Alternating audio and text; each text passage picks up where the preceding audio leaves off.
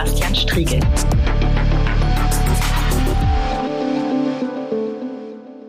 Ja, hallo, zurück. Endlich ist es wieder soweit. Eine neue Folge der großen Anfrage ist online.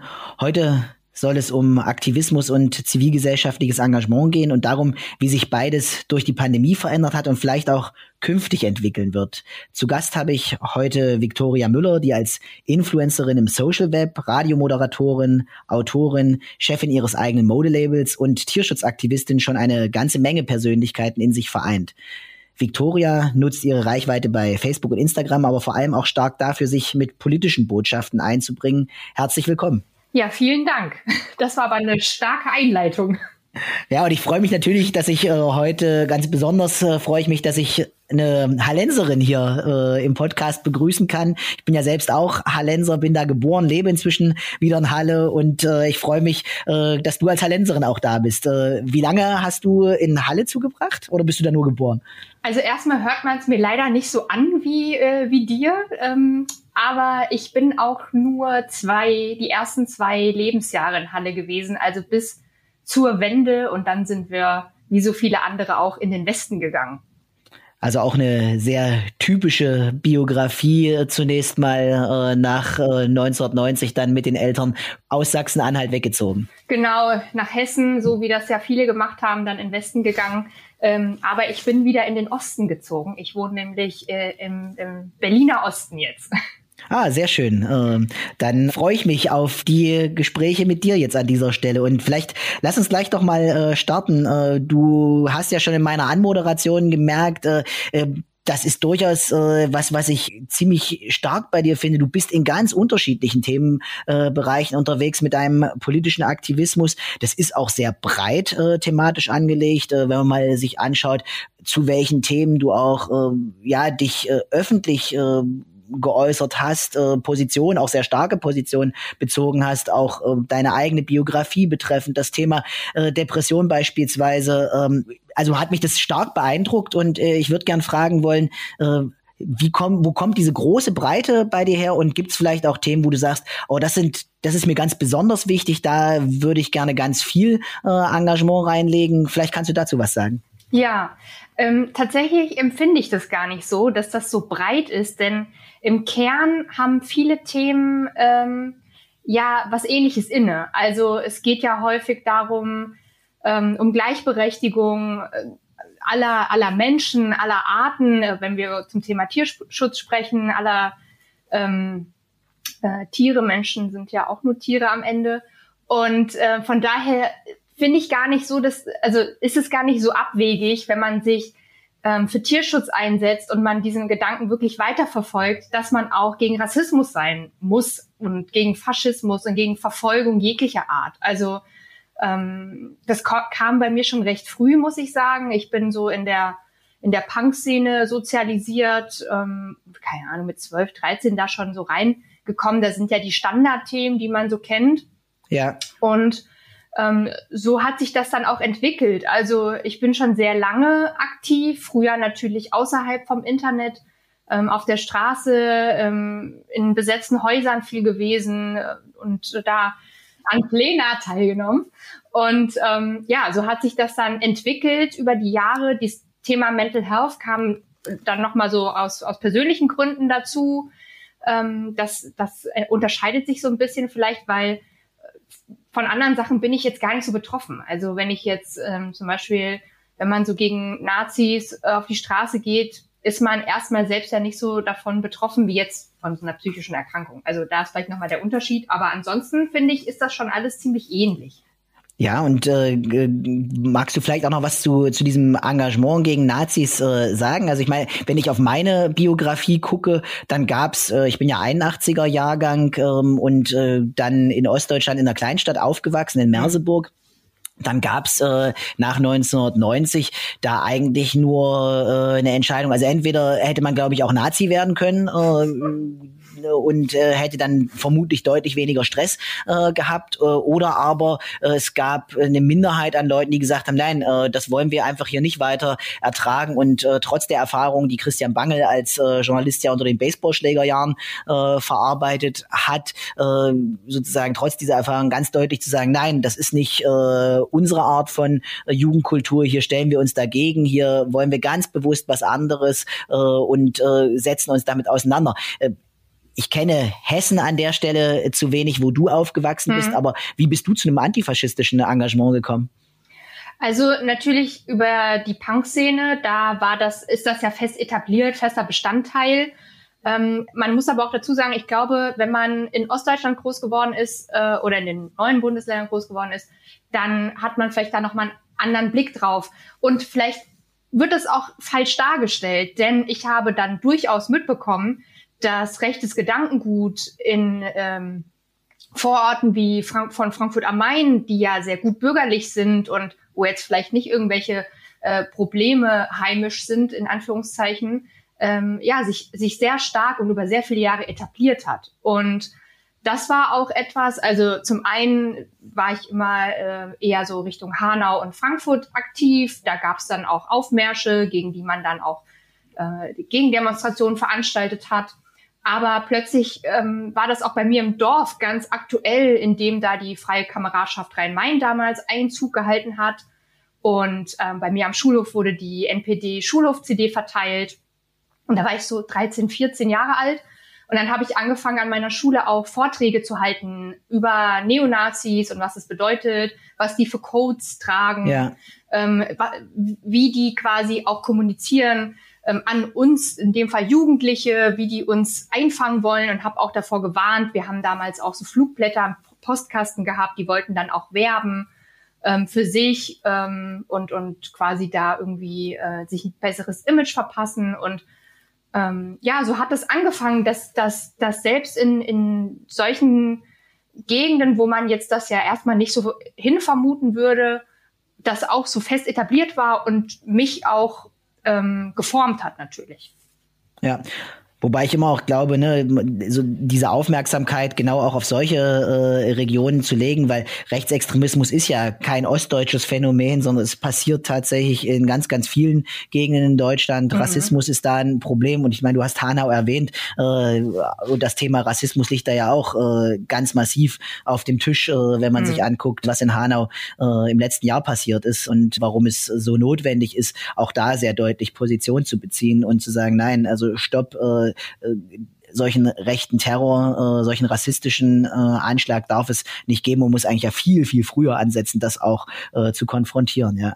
Ja, ich glaube, da wurde einfach auch sehr, sehr, sehr lange weggeschaut und nur gen ja, Osten geschaut und ähm, dieses Vorurteil habe ich als Ossi im Westen auch sehr zu spüren bekommen, also dass es Vorurteile gibt und dass man äh, so rechtes Gedankengut nur im Osten vermutet und dass da natürlich sehr sichtbar wurde Anfang der 90er Jahre mit Rostock-Lichtenhagen und so. Aber äh, so organisiert und verbreitet ist das überall. Das hast du ja gerade auch schon gesagt. Und es gibt äh, Städte wie Dortmund zum Beispiel, wo das auch ganz offen ausgelebt wird. Und ähm, ich finde auch, da darf man auch die Augen nicht vor verschließen, dass das einfach ein gesamtgesellschaftliches Problem ist und sich nicht auf einzelne Regionen ähm, ja, limitiert. Ja, und immer daran denken, dass Björn Höcke aus Hessen nach Thüringen rübergekommen ist. Äh, der war ja vorher Geschichtslehrer da. Und meine Vermutung wäre, wenn man seine frühen Texte äh, sieht, äh, dass er auch damals schon Rechtsextremist war und äh, den dann, den dann auch in Thüringen weiter zur Anwendung äh, gebracht hat und weiterhin ja in Ostdeutschland bringt. Am Wochenende war er jetzt in Merseburg äh, und hat uns dort mit seinen Reden beschallt und hat hier für die AfD im Wahlkampf irgendwie Position ergriffen. Und Gott sei Dank ist ihm in Merseburg auch deutlich widersprochen worden aber das Problem bleibt. Lass uns mal vielleicht schauen. Ähm, du hast dich ja noch ganz vielen anderen Themen auch äh, gewidmet. Wie, wie, wie kam das? Äh, also Tierrechte als Thema ähm, und äh, auch das ganze, der ganze Bereich äh, faire und ökologische Bekleidung. Äh, das sind ja auch äh, sozusagen, das sind ganz andere äh, Themen, die da bei dir auch aufgekommen sind und die du in deinem Aktivismus bearbeitet hast. Äh, wie führte der Weg dahin? Ja, wie gesagt, für mich hängt das alles zusammen. Also wir leben ja in der, im, im Kapitalismus und der Kapitalismus führt am Ende dazu, dass äh, Menschen, aus, Menschen, Menschen und Tiere ausgebeutet werden, ähm, dass der, die Profitmaximierung an oberster Stelle steht und das wiederum ähm, hat Auswirkungen auf die Gleichberechtigung zwischen äh, allen Geschlechtern oder eben auch äh, führt zu Rassismus. Und wenn dieser Rassismus so aussieht, dass wir ähm, vor allen Dingen die, die Länder ausnutzen, ähm, die im globalen Süden liegen, äh, da auch zum Thema äh, Textilindustrie gesprochen oder eben auch äh, ja, Tiere, die systematisch ausgenutzt, ausgebeutet werden, getötet werden. Und am Ende des Tages ist all das auch nur ein Symptom des Kapitalismus und die Kritik dessen ist auch am Ende immer irgendwie eine Kritik am System. Also ähm, deswegen macht das, hängt das für mich auch so zusammen. Wir leben ja im, im Zeitalter des Anthropozän, also der Mensch steht im Mittelpunkt allem und ähm, vor allen Dingen. Er macht sich die Erde im, im tatsächlichen Sinne untertan, ja. Ja, ja. Und äh, das hat einfach wahnsinnig viele negative Auswirkungen, also auf, auf Mensch und Tier gleichermaßen. Und deswegen ist das, hängt da, also ja, ist das für mich die logische Konsequenz, mich ähm, zum einen dafür einzusetzen, dass, dass Menschen nicht ausgebeutet werden, aber Tiere eben auch nicht.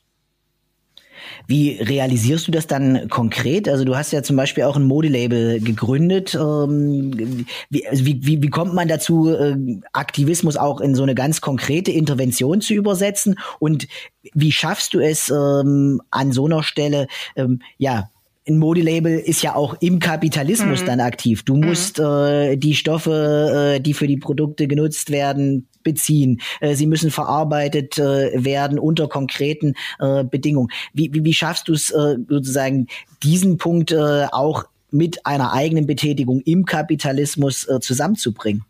Ja, das ist äh, eine gute und vor allem berechtigte Frage, äh, die ich mir fast jeden Tag stelle. Denn ähm, es ist natürlich so, dass wir auf ähm, Textilien, also wir drucken unsere T-Shirts in Deutschland, in Berlin und ähm, die Textilien sind fair hergestellt, also haben eben äh, entsprechende Label, obwohl ich sagen muss, dass ich die auch immer wieder kritisch hinterfrage, genauso wie ich das ganze Vorhaben kritisch hinterfrage. Ähm, die Idee, das zu machen, kam eigentlich so ähm, aus der Richtung, dass ich selbst auch politische Messages auf T-Shirts trage und dann gerne meine eigenen machen wollte. Also das, was ich selbst konsumiere, ähm, auch selbst, selbst herstelle, ja. mir aber auch darüber im Klaren bin, dass, dass man dann auch da mitspielt. Und wir haben jetzt lange Zeit nichts Neues gemacht, weil wir auch sehr intensiv darüber nachdenken, wie man das vielleicht noch verändern könnte, verbessern könnte oder ob man vielleicht auch einfach ehrlich zu sich selbst sein muss und sagen muss, okay, am Ende spielt man das Spiel ja nur mit. Also ist alles nicht so einfach. Aber braucht's da, um das, um das direkt auch mal noch äh, sehr politisch in den konkreten Alltag äh, zu holen, äh, braucht's da dann nicht eigentlich, damit äh, solche Ideen und solche Konzepte verwirklicht werden können, äh, auch konkrete systemische, systematische Veränderung. Also im Europäischen Parlament wird hier gerade äh, über das Thema Lieferketten mhm. sehr intensiv diskutiert. Mhm. In der mhm. Bundesregierung äh, ist ein völlig unzureichendes Lieferkettengesetz, wie ich finde, entstanden. Aber äh, braucht es neben dem konkreten Aktivismus der einen nicht endlich auch diese systemischen Veränderungen, damit eben im Kapitalismus äh, trotzdem gute Produktion stattfinden kann? Das ist eine interessante Frage. Wir haben ja nicht so viel Zeit. Ich glaube, darüber könnte man äh, mehrere Tage debattieren.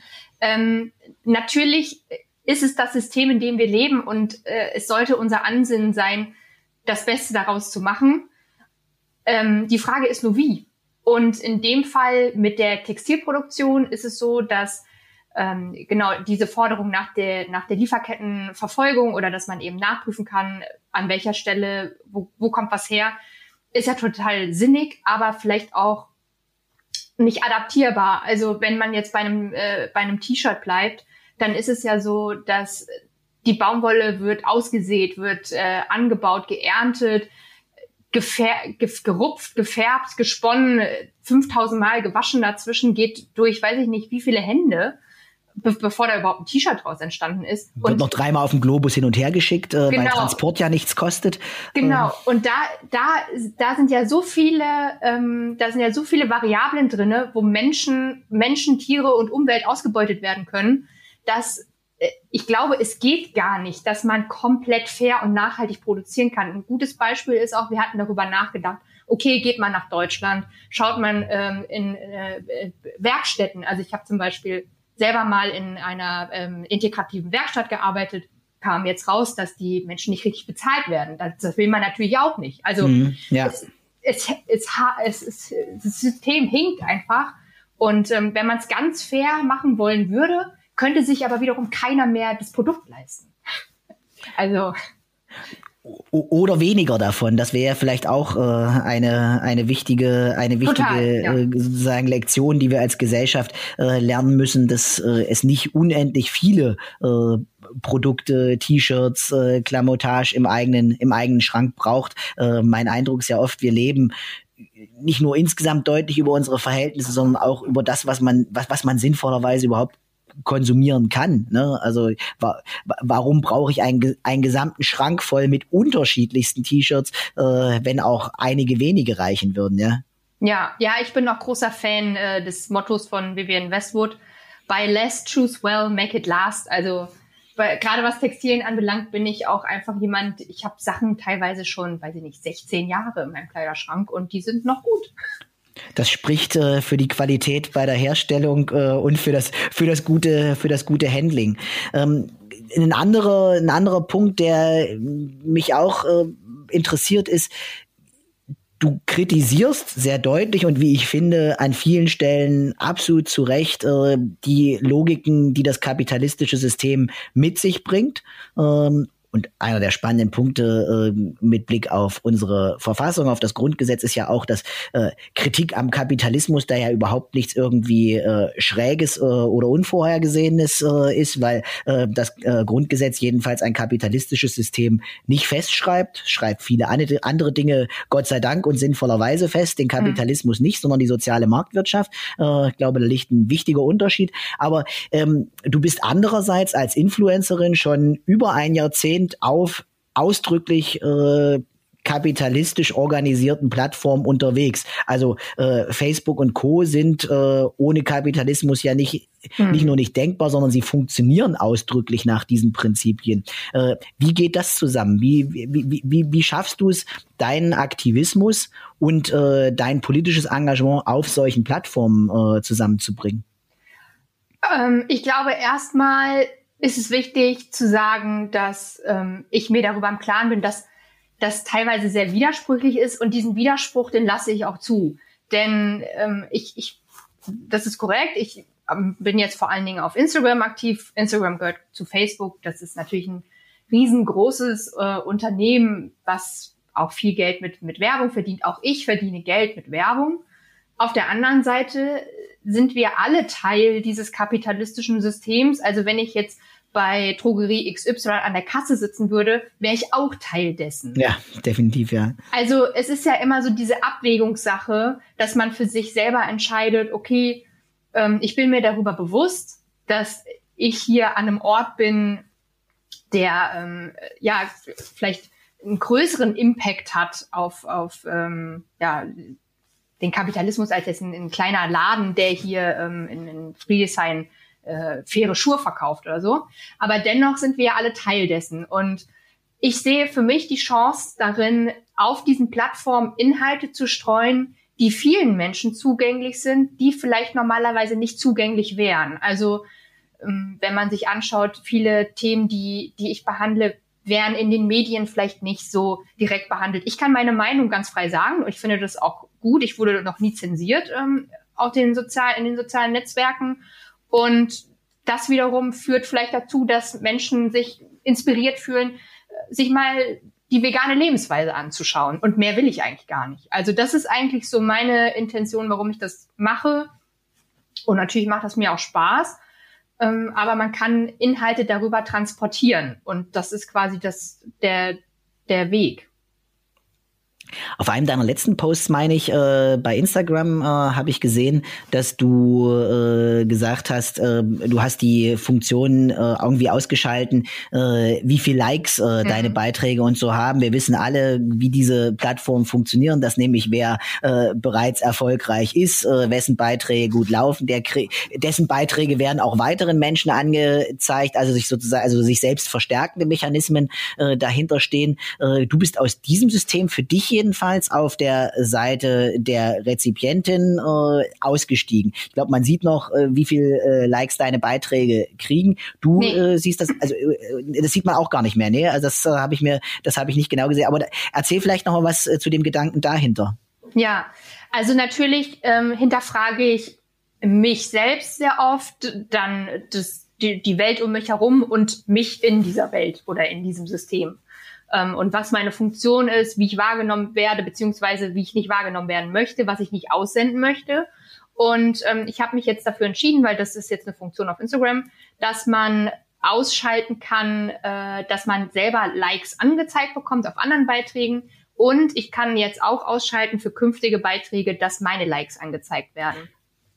Und das mache ich jetzt auch. Und das wiederum ähm, ist für, weil mir ist diese, mir ist das nicht so wichtig. Also ich habe selber gemerkt, dass wenn man da drinne ist, dann fängt man plötzlich an so zu denken und man lässt sich von irgendwelchen äh, Impressionszahlen und Reichweitenzahlen selbst verrückt machen. Und das will ich aber nicht, weil das ist nicht mein, das ist nicht mein Job. Also das ist mir eigentlich egal, ob da jetzt eine, ob da 3000, 5000 oder 10.000 Likes stehen es, es bringt mir nichts. Und ich möchte auch andere Leute nicht damit stressen, indem sie bei mir gucken und sagen, warum hat die so viel Likes und bei mir nicht? Also das ist, es äh, löst ja auch so ein Wettbewerbsdenken aus. Gibt ja auch Studien darüber, die ja. das ganz klar belegen. Und ich möchte einfach nicht mehr Teil dessen sein.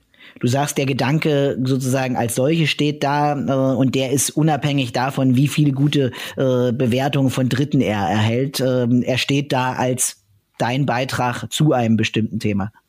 Ja, und vor allen Dingen ähm, ist es ja so, was ich halt einfach problematisch finde an, an diesem Bewertungssystem, was ja auch ein relativ neues Phänomen ist durch die Einführung dieser sozialen Netzwerke. Wir wissen ja noch gar nicht so langfristig gesehen, was das mit unserer Psyche macht. Also es gibt ja Studien darüber, die zum Beispiel belegen, dass Menschen, die ähm, Social Media benutzen, sich nach der Nutzung, also ich glaube über 60 Prozent fühlen sich nach der Nutzung von Social Media schlechter als vorher. Also es hat scheinbar einen negativen Impact auf unsere psychische Gesundheit. Und dazu gehört ja auch dieses Vergleichen. Und dieses Vergleichen macht man ja natürlich an Urlaubsfotos und äh, andere haben ihr Leben im Griff, aber auch an Likes fest. Und ja. da möchte ich zumindest schon mal sagen, ey Leute, mit mir braucht ihr euch nicht vergleichen, weil das hier ist einfach nur eine, auch eine fiktive Zahl. Ne? Also die kann man sich sogar kaufen. Das auch, aber ich meine auch für den politischen Bereich äh, zählt das ja. Ne? Natürlich äh, guckt man auch, äh, wie viel äh, gefällt mir es hat dieser äh, Tweet bei Twitter mhm. bekommen im Vergleich zu einem von der CDU. Und es führt ja auch dazu, dass Gedanken entsprechend passfähiger gemacht werden, öffentlich ge mhm. geäußerte Gedanken, ne? zugespitzter, äh, damit es mehr Resonanz äh, erhält, ob es dann klug ist, ob es genauer ist, ob es die Situation besser beschreibt, äh, das bleibt ja dann oft dahingestellt. Ähm, und äh, ich bin inzwischen ziemlich sicher, der Qualität ist das nicht immer zuträglich, weshalb ich zum Beispiel bei äh, den sozialen Netzwerken bei mir auch äh, vom Handy äh, die Sachen runtergenommen habe und gesagt habe, ich äh, spiele das nicht mehr über mein Mobiltelefon aus, äh, weder die Anzeige äh, noch äh, das Kreieren von Beiträgen selbst bei mir, weil ich gemerkt habe, dass ich besser darin bin, auch meinen Gedanken tatsächlich auszuformulieren, wenn ich nochmal am Rechner sitze und die Chance habe, darüber nochmal nachzudenken, vielleicht noch äh, einen Kaffee zu trinken und ihn dann erst abzuschicken, als wenn das immer irgendwie zwischen jetzt und gleich und auf, äh, ich muss unbedingt meine ganz konkrete Reaktion auf dieses äh, weltbewegende Problem jetzt hier sofort loswerden. Ja, ich finde, das ist auch nochmal ein ganz wichtiger Punkt. Das hat man ja jetzt auch nochmal aktuell im Nahostkonflikt gesehen, dass dieses, ich muss jetzt ganz schnell nochmal meine Gedanken zu irgendwas loswerden, führt ja schnell auch mal dazu, dass man versehentlich, ich, in Anführungszeichen, einen antisemitischen Comic äh, auf Instagram teilt, ähm, weil auch so diese, diese Performance, äh, also dieses, dass man nicht performen kann, äh, so eine Angst in vielen auch hinterlässt. Also auch davon habe ich versucht, irgendwann mal mich frei zu machen, weil ich bin auch der Meinung, dass gute Dinge brauchen manchmal vielleicht auch noch ein bisschen man muss vielleicht auch erstmal etwas er erfassen in, in seinem ganzen Umfang oder sich nochmal hinsetzen und in Ruhe nachdenken, so wie du jetzt am Computer und nicht schnell mal ins Handy getippt. Ähm, und ich denke auch, dass äh, einfach die Qualität von, von Dingen, die in den sozialen Netzwerken stattfinden, äh, meistens einfach katastrophal ist. Und ja, das ist so ein Learning, was ich so die letzten Jahre für mich hatte oder letzten Monate vermehrt, dass ich eigentlich gar nicht mehr so große Lust auch darauf habe. Das ist ein gutes Stichwort auch äh, zu einem Aspekt, auf den ich gerne noch mal kommen würde. Wir haben ja eine gemeinsame Lernerfahrung als Gesellschaft äh, in den letzten Monaten hinter uns. Wir saßen alle in derselben Pandemie. Mhm. Äh, nicht alle gleich privilegiert, äh, das muss man ganz sicher auch dazu sagen. Die einen äh, deutlich beengter als andere, die einen äh, mit massiven, zum Teil existenziellen äh, ökonomischen Anfragen an sich, mit äh, wegbrechenden Einnahmen, mit wegbrechenden Arbeitsverhältnissen, die anderen für Politikerinnen und Politiker gilt das äh, definitiv auch aus einer relativ komfortablen Position heraus, äh, wo man aus dem Homeoffice viel machen kann und muss. Aber äh, wir haben als Gesellschaft äh, diese gemeinsame äh, Zeit hinter uns und ich frage mich, was haben wir, was haben wir denn tatsächlich gelernt? Äh, wenn du auf die letzten anderthalb Jahre zurückschaust, äh, was äh, würdest du sagen, hast du mit deinem politischen Aktivismus, mit deinen Aktivitäten aus den letzten anderthalb Jahren mitgenommen? Mm, also das überschneidet sich schon. Ich habe während des äh, während der Pandemie nochmal äh, ein Masterstudium begonnen und äh, bin jetzt in der Wissenschaftsgeschichte gelandet äh, einfach auch, weil es mich sehr dolle interessiert. Und natürlich äh, haben wir ja jetzt Geschichte geschrieben. Ähm, was ich ganz spannend finde, ist Wissenschaftskommunikation. Und das ist auch das, äh, was wiederum sich überschneidet mit diesem ganzen Social-Media-Thema. Denn für mich haben wir gelernt oder sollten wir lernen, ähm, Informationen, die allen zur Verfügung gestellt werden, zu, zu überprüfen und vielleicht nochmal zu filtern insofern, dass man schaut, sind das valide Informationen oder nicht? Denn dieses Ganze mit Thema Querdenker und so weiter ähm, wurde ja befeuert durch falsche Informationen, die in, im Internet verbreitet wurden. Und jeder hat die Möglichkeit, im Internet äh, zu publizieren, was ein Segen ist auf der einen Seite, wenn man auch schaut, dass es andere Länder gibt, wo das nicht geht, aber auch ein Fluch ist auf der anderen Seite. Und ich denke, gerade diese Pandemiesituation hat auch gezeigt, dass man, dass man mehr schauen muss. Also wie das dann am Ende aussieht, das möchte ich ja nicht entscheiden. Aber ähm, dass, dass nicht, dass diese, diese Freiheit, die wir jetzt haben, auch äh, dazu führen kann, dass es äh, kippen könnte. Also ich meine, ähm, viele Leute wurden jetzt sichtbar mit, mit einer äh, Meinung, die teilweise äh, nicht mit dem Grundgesetz konform geht. Es wurden sehr viele Lügen verbreitet, um es einfach mal so zu sagen, äh, gerade jetzt auch ums Thema Organis Organisierte Desinformation, ja. Ja, und äh, ich finde, das ist schon was, das wurde ziemlich deutlich durch die Pandemie. Und äh, da sollten wir jetzt auch einfach überlegen, wie kann man das verhindern in Zukunft, dass da nicht wieder sich so, naja, sowas abspaltet und sich selbst organisiert und plötzlich hat es niemand mehr unter Kontrolle. Also so schlimm ist es jetzt nicht, aber ja, wobei ich schon denke, ne, also die nächsten, also wir werden mit Blick auf äh, die Bundestagswahlen vermutlich ja sehen, äh, dass es weitere Versuche organisierter Desinformation gibt. Da wird's diverse Sachen vermutlich in den nächsten Monaten geben, aber vielleicht auch, wenn man gesellschaftlich noch mal ein Stückchen weiterkommt, die nächste zentrale gesellschaftliche Auseinandersetzung, die sich an die Pandemie anschließen wird äh, und die ja parallel bereits läuft, wird äh, nach meiner Einschätzung äh, eine gesellschaftliche Grunddebatte und Grundentscheidung sein in Sachen Klimaschutz, weil es ist sehr klar, wir müssen jetzt handeln, sonst wird es zu spät sein. Wir müssen jetzt wirklich äh, auch radikal umsteuern und zu neuen, äh, äh, ja, zu neuer Art von Wirtschaft, äh, zu neuer. Art von Arbeit und so weiter kommen. Und insofern meine ich, wir laufen auf eine Situation zu, wo vermutlich die nächste äh, Querdenkenbewegung eine sein wird, die sich äh, in unwissenschaftlicher Art und Weise mit ähm, Verschwörungsideologien und anderem dem Thema Klimakrise widmen wird äh, und vermutlich einen Punkt versuchen wird zu machen, äh, dass das alles gar nicht notwendig ist, äh, diesen Transformationsprozess anzugehen und dass das ganze Klimathema keines ist, was irgendwie ähm, ja Engagement äh, verdient hätte. Die gibt's ja schon, äh, die Klimawandelleugner, ähm, und insofern wäre meine Vermutung, äh, da wird die nächste große, wirklich zentrale gesellschaftliche Auseinandersetzung liegen.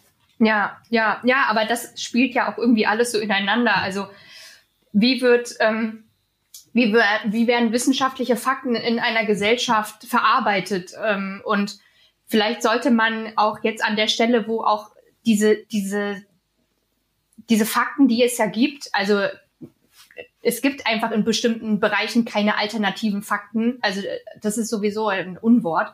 Aber diese Fakten, die es gibt, dass die auch von jedem begriffen werden können. Also ich glaube, da ähm, gibt es schon auch noch Nachholbedarf äh, zum Thema, wie filter ich? Also ich finde auch, wir sollten auch in, inzwischen sollte das in der Schule gelehrt werden, wie filter ich, wie finde ich heraus, ob das eine valide Information ist oder ob das jetzt einfach Quatsch ist.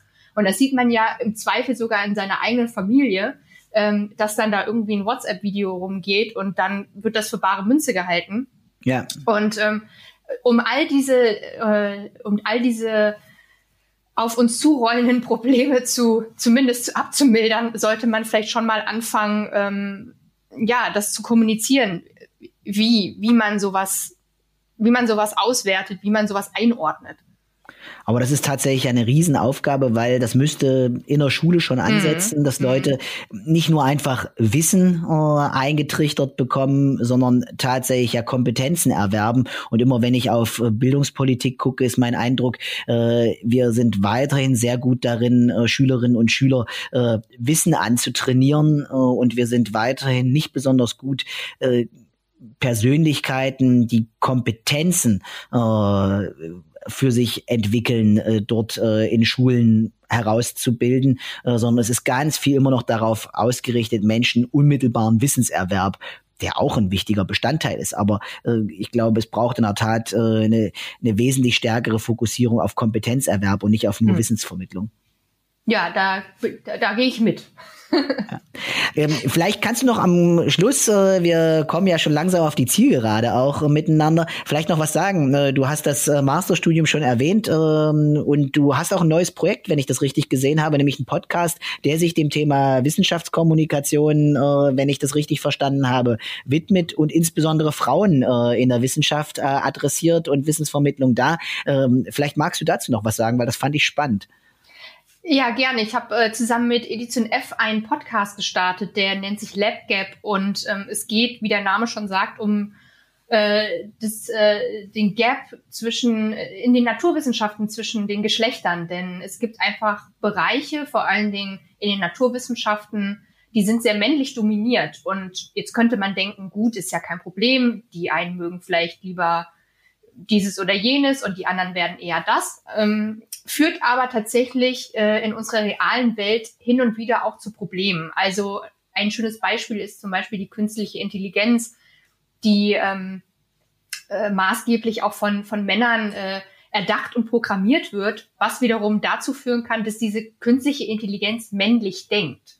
Und wenn das nicht divers, also wenn diese Teams, die das, ähm, die das entwickeln, nicht divers sind, dann gibt es Bias. Also es gibt dann quasi so blinde Flecken in dieser künstlichen Intelligenz, die ähm, sexistisch oder rassistisch sein kann. Und deswegen ist es wichtig, dass Frauen auch an dieser Forschung teilhaben. Das war jetzt nur ein Beispiel. Ein anderes schönes Beispiel ist zum Beispiel, dass noch keine deutsche Frau im All war. Ähm, da gab es jetzt gerade eine Folge mit einer angehenden Astronautin. Spannend. Und ähm, ja, es ist halt, es gibt viele Labore, die äh, immer noch äh, männlich geführt, männlich dominiert sind, äh, Forschungseinrichtungen. Und wenn wir über Gleichberechtigung sprechen, dann sollten wir auch über Gleichberechtigung in den, äh, in den MINT-Fächern sprechen. Denn ja, es ist, braucht einfach überall Diversität, um, um alles mitzudenken auch. Ich denke, das ist wichtig. Ja, und äh, auch eine Aufmerksamkeit für diejenigen, die dort als Frauen äh, bereits unterwegs sind und wo ich auch manchmal denke, die werden oft mhm. auch nicht ausreichend wahrgenommen. Die sind durchaus da, äh, aber ja. es gibt halt äh, noch irgendeinen männlichen Kollegen, ähm, der beim Thema Öffentlichkeitsarbeit äh, offenbar das Interesse hat, äh, noch ein bisschen weiter vorne vorzukommen. Und äh, dann ist es gut, äh, dass da auch wirklich aktiv gegengearbeitet wird und äh, am Ende auch Frauen in den Fokus geraten. Ja, ich denke auch, das ist jetzt auch wichtig, das mal so zu machen. Also ähm, einfach mal diese Persönlichkeiten, diese tollen Persönlichkeiten und ihre tollen Arbeiten auch mal vorzustellen und den Fokus darauf zu legen, einfach auch um zu zeigen, ähm, es gibt sie. Denn wenn man mal fragt, nennen Sie einen bekannten Wissenschaftler, eine bekannte Wissenschaftlerin. Wissenschaftlerin wird ja meistens einfach nur Marie Curie gesagt. Wissenschaftler, da gibt's 100 Millionen Namen, die einem da einfallen. Und da muss man auch mal äh, Vorbilder schaffen oder so Role Models sichtbar machen, damit man sagen kann, ja, hier, klar, da gibt's doch jemanden, äh, hier die Astronautin, der, der im Bereich oder hier im Bereich KI, die Infektiologin, die Virologin und so weiter. Ja. Gerade in der Pandemie haben wir ja gesehen, dass es da auch wirklich viele gestandene Frauen gibt, die sehr, sehr spannende Beiträge liefern können. Und äh, da bin ich froh, dass wir nicht nur Christian Drosten, sondern eben auch Viola Priesemann und andere haben, äh, die da als Frauen sehr gut in Erscheinung getreten sind. Und ich glaube, es wäre wichtig, dass wir das als Gesellschaft äh, viel stärker auch in den Blick nehmen, dass das sehr breit aufgestellt ist. Ja, und natürlich auch noch breiter aufgestellt werden muss. Also ähm, wir, wir sprechen im Podcast auch viel über strukturelle Probleme. Ähm, in, in wissenschaftlichen, naturwissenschaftlichen Bereichen äh, sind die Arbeitstage teilweise sehr lang. Also nach Experimenten müssen noch Berichte geschrieben werden, dass die Vereinbarkeit von diesem Job und Familie ist häufig sehr schwierig. Und da muss man einfach auch nochmal, und das ist ja wirklich ein gesamtgesellschaftliches Problem, die Frage stellen, wie kann man wie kann man äh, diese klassischen Rollenbilder ablösen und schauen, dass alle Geschlechter die gleichen äh, Voraussetzungen und gleichen Chancen haben in allen Bereichen. Ja, und wie kriegen wir es hin, dass äh, Väter äh, auch äh, mhm. für sich realisieren können, äh, dass sie eine ne, ne Arbeitskarriere haben, aber auch für ihre Familien da sein können? Äh, und wie schaffen wir es, äh, dass die gesellschaftlichen Rahmenbedingungen dafür da sind, dass Frauen auch Karriere machen können und nicht auf diesen familiären Bereich nur geworfen werden? Ja, das, äh, ich glaube, das wäre, das wäre in der Tat eine äh, ne, ne, ne große und eine wichtige Angelegenheit, da voranzukommen. Ja. Victoria, Vielen herzlichen Dank, äh, dass du bei mir im Podcast warst zur großen Anfrage. Hörtipp an alle, doch auch mal in LabGap äh, bei der Edition F äh, über Frauen in der Wissenschaft reinzuhören. Danke, dass du dir Zeit genommen hast und einen schönen Tag noch nach Berlin. Ich danke dir.